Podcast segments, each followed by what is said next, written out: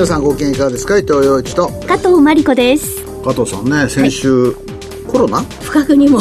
普段熱が出ないので、はい、やっぱりこれはちょっと普通じゃないなと思って病院に行ったら。そうですか。私は一回もかかったことがないので、ね、インフルエンザにもね十数年かかったことないんですよ。私もインフルエンザかなと思ったんですが、はい、違いました。元気そうで、はい、ね全く問題ないようなので今日も頑張っていきましょう。はい伊藤洋一のラウンドアップワールドナウ。この番組は IT 都心不動産で価値を創造する企業プロパティエージェント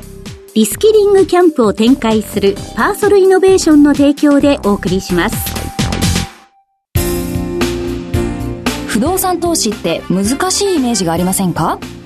リンプルがあなたのそんなイメージを変えます。リンプルはスマホ1台で1万円から始められる不動産投資型のクラウドファンディングサービスです。みんなもう始めてますよ。あなたもこの機会にリンプルでシンプルに不動産投資を始めてみませんか？投資は片手でやる時代。リンプルでシンプルに。詳しくはリンプルで検索。デジタル人材。欲しいのになかなか人が見つからない。各企業デジタル人材不足への対応が急務です。そんな時の解決法それがリスキリング。リスキリングとは今いる社員をデジタル人材として育て上げること。パーソルイノベーションが提案する法人向けリスキリング支援サービス。それがリスキリングキャンプ。今すぐウェブをチェック。伊藤洋一のラウンドアップワールドナウ。一週間の主な出来事をピックアップして伊藤さんに解説していただきます。その前に番組が選んだ今週のニュースファイルです。自民党は立憲民主党の求めに応じて裏金問題に関する追加資料を公表しましたが、裏金の使い道や経緯は示しませんでした。立憲民主党の安住国会対策委員長は、支出や日付の具体的な記載がなく不誠実だと抗議しました。一方、森山正人文部科学大臣が2021年の衆議院議員選挙の際に旧統一教会の関連団体から推薦状を受け取り、教団側が掲げる政策への賛同を求める推薦確認書に署名したと朝日新聞が報じました。森山大臣は国会で曖昧な答弁を繰り返し、岸田総理大臣は野党側からの更迭の要求を拒否しました。今日もね、午後ちらっと国会中継を NHK で見たんですけれど、まあ、みっともない議論が続いてますよね。これはポイントの3のところで取り上げようかなというふうに思います。ウクライナのゼレンスキー大統領は、国民的人気の軍トップ、ザルジニー総司令官を解任すると発表しました。一方、ウクライナへの侵略を続けるロシアのプーチン大統領は、アメリカの保守系テレビ、FOX ニュースで看板キャスターだったタッカー・カールソン氏のインタビューに応じ、アメリカがウクライナへの武器供与をやめれば数週間で終わると語りました。ザルジーニ総司令官の解任はねしばらく噂として上がってきたしだんだん確率が高まってきているなという感じがしたんですけれども重要なのはですね、解任に関する SNS で2人がにこやかにカメラに収まっている点なんですね。で、それを2人とも同時に自分の SNS に上げたということは、まあ喧嘩別れではないよということを示唆しているとも受け取れます。軍の司令部全体を統括するような位置にですね、ザルジニーさんに残ってほしいとゼレンスキーさんは言ったらしいので、今後のポイントはですね、ザルジニー元総司令官がですね、今後大統領に対してどういう姿勢を取るかというのが重要だと思います。タッカー・カールソン氏はですね、CNN を辞めた時に、または解雇された時に、どういう理由で解雇されるかっていうのは明らかにされてないんですよね。だから疑念の残るジャーナリストだということだと思うんですけれども、中身はだんだん出してくるんでしょう。彼自身がメディアを立ち上げたんでね、そこのポイントとなるコンテンツを握っている、それをだんだん出してくるということになると思うんですが、まあ、あんまり大したことはプーチンさんも言ってないですよね。アメリカ連邦最高裁判所は、トランプ前大統領のコロラド州予備選への参加を認めないとのコロラド州最高裁の判決について、口頭弁論を開き、保守派、リベラル派、双方の判事から前大統領を予備選から排除することに消極的な発言が相次ぎました。アメリカメディアは、連邦最高裁がトランプ前大統領の参加を認める可能性が高まったと報じています。これはですね、民主党系よりの最高裁の判事からも、この判決にですね、疑念を呈するような、つまりトランプさんを外すということについては消極的な発言が出たということで、そりゃそうですよね。圧倒的に国民に人気のある候補者をですね、大統領選挙の名簿から外すということは考えられない。だから私は今のままだとバイデン対トランプになる可能性が高いと思うんですけども問題はですね今日この問題を取り上げないのでちょっと言いますけれどもバイデンさんのね記憶力が非常に怪しいというのが検察官の証言の中から出てきていて検察官がですねバイデンさんの公的書類を家に保管していたということに関する判断でですね彼の記憶力が曖昧だから訴追しないって言ってんですね。これは相当ショッキングな話で、バイデンさんは反発してますよね。俺の記憶力はファインだってこう言ってましたけれども、ちょっと大統領選挙いろいろ反がありそうだなという感じになってきましたね。FRB アメリカ連邦準備理事会のパウエル議長はテレビ番組で、いくらか時間をかけてインフレ率が持続的に2%に低下しているとデータで確認するのが賢明だと語り、利下げを急がない姿勢を示しました。背景には想定を上回るアメリカ経済の底堅さがあり、来月19日と20日開催される連邦公開市場委員会で利下げに転じるとの市場の見方は消滅しつつあります。これはポイントの2で取り上げたいと思います。日銀の上田総裁は衆議院予算委員会でマイナス金利解除後の金融政策について緩和的な金融環境が当面続く可能性が高いとの認識を示しました。前日には、奈良市で内田副総裁が講演し、どんどん利上げをしていくようなパスは考えにくいと同様の見解を表明しました。これが非常にマーケットに響いたので、これもポイントの2のところで取り上げたいなというふうに思います。厚生労働省が発表した2023年の毎月勤労統計調査の速報で、従業員5人以上の事業所の1人当たりの賃金は、物価変動の影響を調整した実質で、前の年と比べてマイナス2.5%と2年連続で減少しました。実際に支払われた額を示す名目賃金は全ての月で増えたものの、消費者物価が上昇したため、実質ではマイナスとなりました。マイナスがね、いつかプラスに転じないとね、日本の消費の力っていうのは増えないわけで、この状況をどうやって解消していくかですよね。賃金を上げることですよね。で、今年の春には、インクルーシブな形で日本の労働賃金が上がるかどうか、インクルーシブっていうのは正規、非正規を問わずということですけどね、そこが非常に大きなポイントになってくるなというふうに思いますね。中国証券監督管理委員会は公安省と協力し、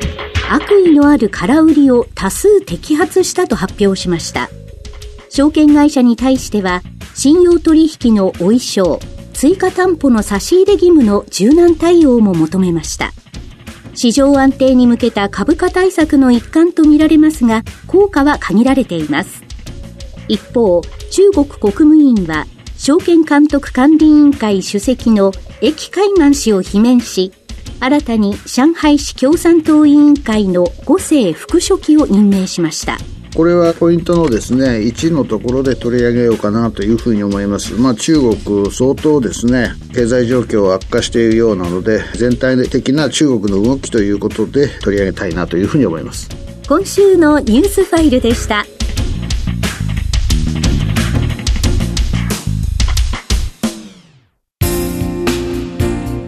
動産投資って難しいイメージがありませんか？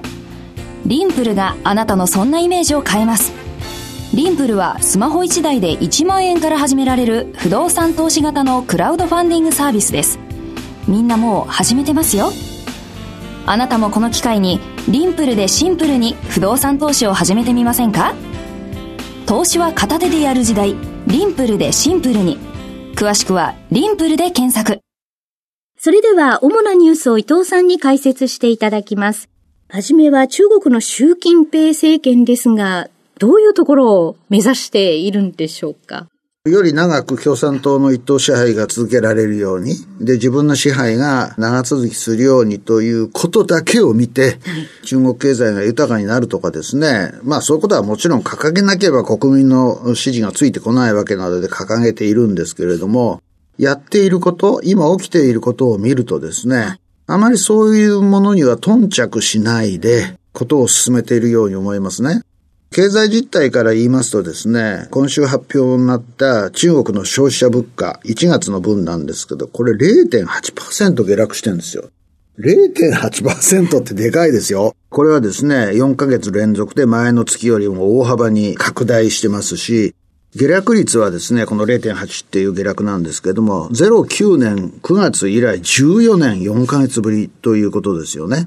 豚肉から食品から自動車からスマホからですね、かなり広いものが下がっている。これありえない下落だなと、これはもうほとんどデフレと言ってもいいんじゃないかなというふうに思いますよね。はい、つまり、経済活動が落ちて、不動産価格が下落し、人々の所得も減ってきている中で、経済活動全体がですね、シュリンクしているっていうのはわかるわけですよ。うんそれが分かってるから株が下がるわけですよね。はい。で、下がったら何したかっていうとですね、証券行政トップの交代を決めたっていうんですよね。これはお前の責任だろうっていうふうに責任転嫁してるわけですよ。これありえないなと思ってね。株安は俺の責任じゃない、監督当局の責任だと。で、さらにですね、台湾との関係でどう考えてるのか知らないんだけれども、はい、今になってですね、急激に軍の腐敗一掃ってことを言い出しているんですね。多分、経済状態が悪くなって、国民の支持が失ってくるときに自分に最も敵対する危険性があるのは軍だと思っているはずなんですよ。つまりミャンマーでもそうなんですけれども、政権をひっくり返す一番の力を持っているのは軍じゃないですか。そうですね。そこはもちろん言わないんだけどね、要するに汚職があるんだということを言ってるわけですよ。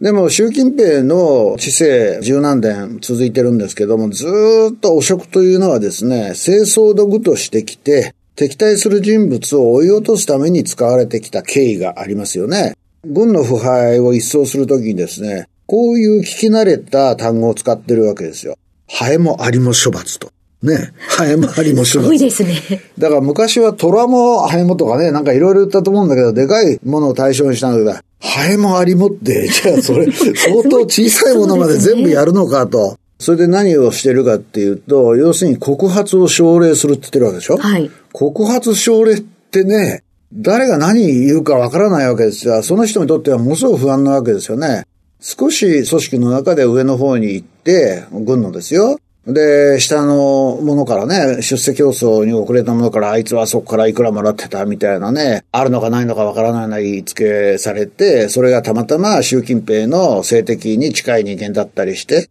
または性的の系譜に属する人物だったりすると排除されるわけじゃないですか。何が社会全体を覆うかというとですね、萎縮感ですよね。そうです、ね、萎縮しちゃうんですよ。アリババのジャック・マーさんもそうなんだけれども、国際的に有名になって、もしかしたら習近平よりも有名かもしれない、世界的にね。という段階になると、ボコッと叩かれて、はい、彼だけじゃなくてですね、中国国内で人気のあった経済人っていうのは、大体排除されて、え、今中国で有名な経済人っているか？みたいなね、そういう状況になってきてるわけですよ。そうですね。でそうすると、軍だけじゃなくてね、一般社会もそうだし、官庁の世界もそうだし、今度は民間企業の分でもね、あんまり有名になっちゃいけないんだなあんまり儲けちゃいけないんだなあんまり経済活動一生懸命やっちゃいけないんだな国の言う通りに国有企業に協力して名前があんまり出ないように経済活動を進めなきゃいけないんだってみんな考えちゃうわけですよね。はい、そうするとね、ますます萎縮するわけですよ。中国の株を見るとよくわかるんだけど、全く日本の株と真逆で、右肩下がりに下がってんですよね。準備率を引き下げたりですね、いろいろして上げる努力してるんですけれども、政策の本道がそこにあるので、経済を萎縮させようっていうところにあるので、どうしても買いが続かないわけですよ。そうですね。で、それを見ていると、海外の投資家も中国市場からお金を引き出し、で、どこへ持っていくかというと、アメリカへ持って行ったり、日本へ持って行ったりすると。だからね、僕に言わせると、異常に今日本とね、アメリカの株が強いんですよ。すね、まあこれはあの、ポイントの2のところにもね、はい、関連するんです。それはやっぱりね、世界的に見てそういうお金の動きがあるんだろうと思うんですね。だから、そういう意味ではですね、瞑想というより、非常に明確なんですよ。要するに自分がトップでいられる期間が長ければいい。あえて言うと、共産党の支配できる時代が長く続けばいいっていう方向に傾いているんですね。でも、誰もそれを指摘できない。指摘すると叩かれる。スターリンの時代のロシアと似てるわけですよね。でもスターリンがどこを目指していたかなんてわからないわけですよ。つまりスターリンも結局死ぬまで自分がね、ソ連という国のトップを務めたわけで、で、その後、フルシチョクがスターリン批判をやってですね、まあ、いくつかの揺り戻しがあって、今のプーチンというのはどちらかというと、スターリン的な統治方法に近いんだけれども、多分中国もそういうことになると思うんですよね。だから習近平があと何年やるか知りませんけれども、瞑想しているようで瞑想してないんですよ、彼は。徹底して、要するに、国民生活の向上とかそういうものはまあ二の次ぐらいでいいと。今までいろいろ粛清してきた自分がね、政権を途中で降りれば、自分も含めて家族も含めてね、大変なことになるから、しっかりグリップしていこうという点にあるわけですよね。で、そういう意味で私はですね、中国の行く末には非常に中国国民の方々の身に立ってみると、やや絶望的なね、感じはします。だからそういう意味では中国で今ね、若者の間でね、寝そべり運動つったかな、なんだか、まあいろいろあるじゃないですか。そういうのが出るのはもう、致し方ないなと。だって上目指せばね、もしかしたら叩かれるかもしれないし、横目指そうとしても就職先がないわけだし、一方で所得が減るわけだから、それはまあ絶望感は強まりますよね。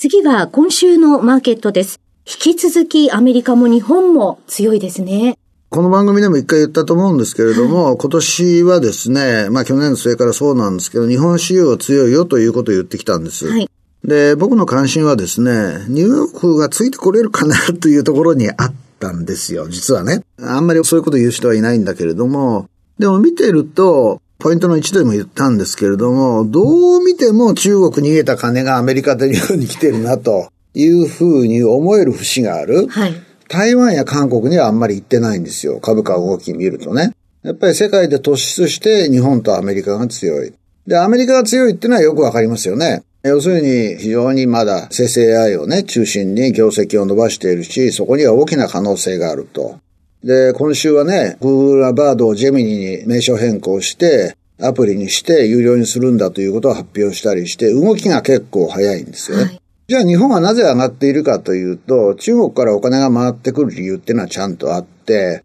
さっきトヨタのね、決算が非常に良かったという話になったんですけれども、業績非常にいいですよね。まあもちろん一部の企業はね、まあ良くないし、赤字出したりしてるんですけれども、あともう一つはね、今まででは予想できなかったような企業の組み合わせっていうのが出てきている。つまりね、あ、日本企業も動き出したんだというところが見えるところが重要だと思います。で、それは東京証券取引所がね、株価価値を上げろっていう運動をしていること以上に、はい、多分日本の企業はね、こう考えてるはずです。人口1億2500万を超えていたような時期であれば、日本企業としては日本国内で頑張っていればいいやというところがあったわけですね。で、今何が起きてるかというと、人口が年80万ぐらい減ったりしてるじゃないですか。それはちょっと加速するわけですよ、しばらくね。で、そうすると、人口は1億を切る時代を考えなきゃいけなくなってきている。で、そこでですね、売れるパイというのはですね、確実に小さくなるわけですよね。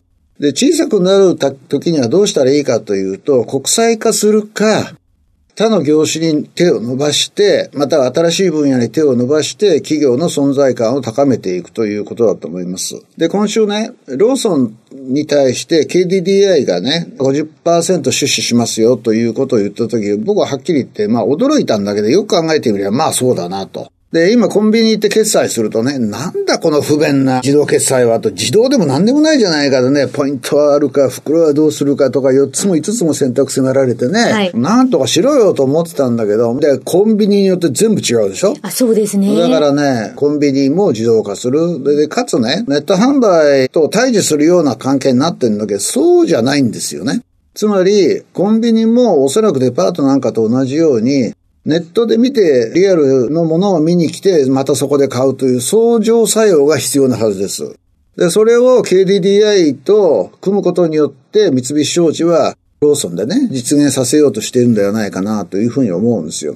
だから、日本企業がテクノロジーの変化、特にデジタル、DX もそうだし、AI もそうなんですけど、業界の壁がものすごく薄くなる中で、そのノリを超えた事業形態を探し始めた。はい、で、それは目に見えているのは人口の減少ですよね。はいだから、それはやっぱりね、DX で、または AI で乗り越えざるを得ない。で、企業も売り上げ減る中でね、KDDI、どのくらい事業規模あるかみんな知ってると思うんですけど、それだけじゃもう日本の人口のね、減少の中では維持できないわけなので、で、それは KDDI だけではなくて、他も全部そうだと思うんです。だからもう先を行く企業はね、相当国際化してるんですけれども、日本の企業が国際化する中で何が見えてきたかというと、日本企業も動き出したんだというのが海外の連中も認識してるんだと思います。実現するかどうか知らないけど、日鉄がね、US スティールに買収交渉して、両者間では合意したわけですよ。でもまあ、アメリカの政治と労組がイチャモンつけているという段階なんだけど、まあ、とにかく、あ、動かざるを得なくなっているんだというのはね、非常に重要な事実であって、で、そういうのが見えてきたのが、海外の企業にも評価されてきているんだと思います。だからよくね、昔は日本の大企業の社長は、トップはね、おみこしに乗ってればいいって。で、そんな時代じゃないですよ。で、みこしが小さくなってんだから。そうですね。ぼーっとしてたら落とされますよ。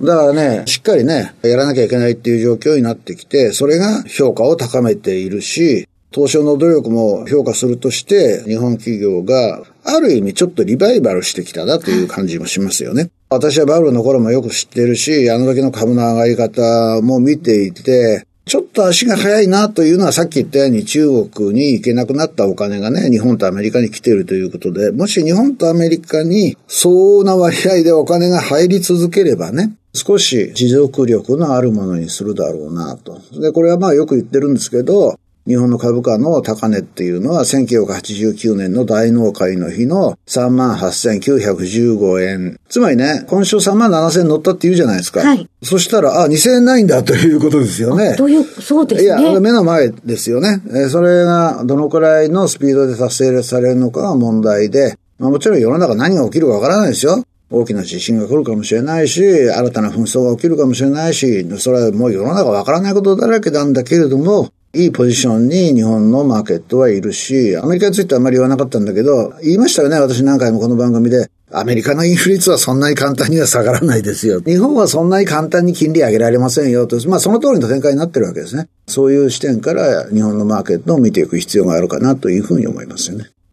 続いては、裏金問題や森山文部科学大臣の問題など、岸田政権行き詰まっているように思いますが、今後の注目点はどんなところでしょうか？まあだから行き詰まっていてもね、じゃあそれ最後にあなたはノーですよって突きつける人がいないってことですよね。まあ、野党のね、攻撃見ててもね、これちょっと寒いなというようなね、支持率上がってないじゃないですか。はい、最大野党の立憲民主党のね、支持率も上がってない。で、その中でね、自民党は本来もっと危機感を覚えなきゃいけないんだけど、岸田さんの答弁の仕方だと思うんですよ。なんかのらりくらりとね、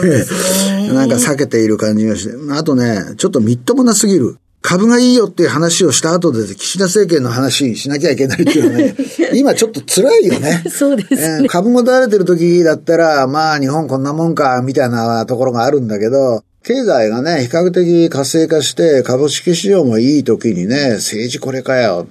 まあ政治がこれだから株はいいんだっていう説もあるんだけど、質問にまともに答えない、同じことを繰り返すっていうのはね、国会を見てても思うんですよね。国民と取引して、まあこのくらい言ったら国民は俺たち見限ないだろうというところで妥協してると思うんですよ。で、それにね、いつか脳を突きつけなきゃいけないなと。でも、その後は誰だい？というのがね、愛も変わらぬ不安要因ということですね。今週のニュースファイルでした。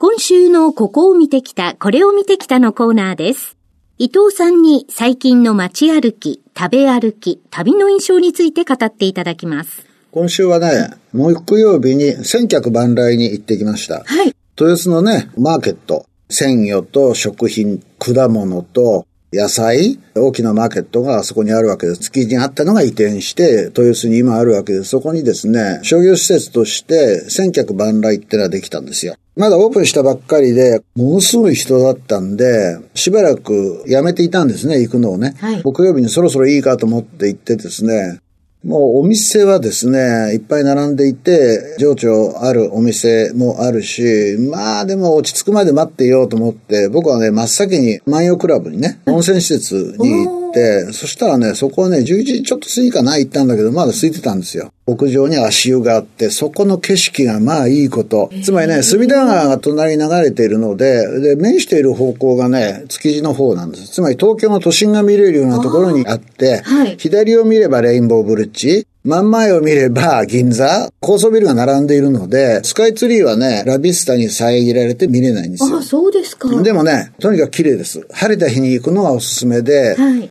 料金はね、都内の温泉施設としては、まあまあ、なんじゃないでしょうかね。サウナも2種類あったし、赤すりもあったし、ただね、炭酸泉がなかったな。炭酸泉がね。あと食事もね、まあまあ、うーん、っていうようなところでね。まあもちろん今来てるのは今の方とかね。比較的時間のあるお年を召した方がね、山ほどこう来てらっしゃって、ええ、お店はね、とにかくものすごく混んでるんで、まあ、お店はね、もうちょっと経ってから行こうかなと。ただね、僕はまあ、まあまあ、3時間ぐらい過ごせる街になったかなと、ああいう感じがします。隣にね、ラビスタがあるので、ホテルライフも楽しめるし、面白いエリアになったんじゃないかなと。また東京のね、大型商業施設が一つ増えたなという感じになります。とにかくね、屋上の足湯がある場所からの東京の景色は素晴らしい。正式名称はですね、豊洲千客万来と言うんですけれども、今週のここを見てきた、これを見てきたは、豊洲千客万来でした。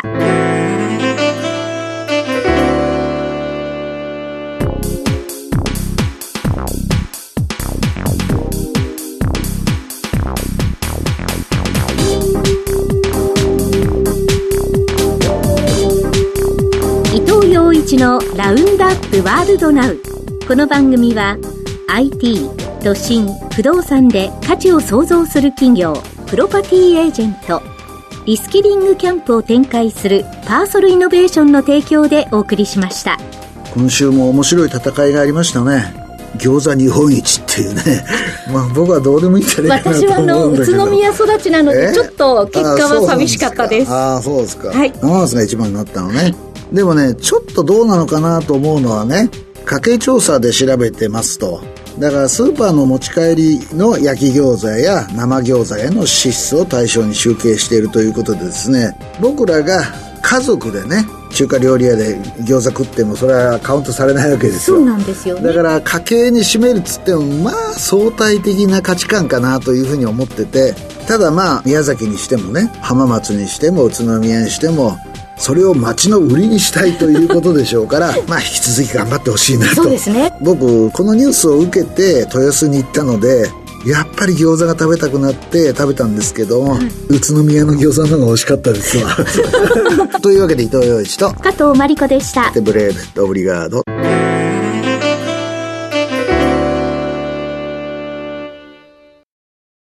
伊藤洋一のラウンドアップワールドナウアーカイブ配信のお知らせです。番組は放送終了後、過去1ヶ月分をポッドキャストで配信していますが、これより前の放送分は、スマートフォンアプリ、audiobook.jp の聞き放題プランで有料でお聞きいただけます。audiobook.jp 聞き放題プランは、最初の1ヶ月がお試し無料、2ヶ月目からは月額税込み750円です。詳しくは、伊藤洋一のラウンドアップワールドナウ番組サイトをご覧ください。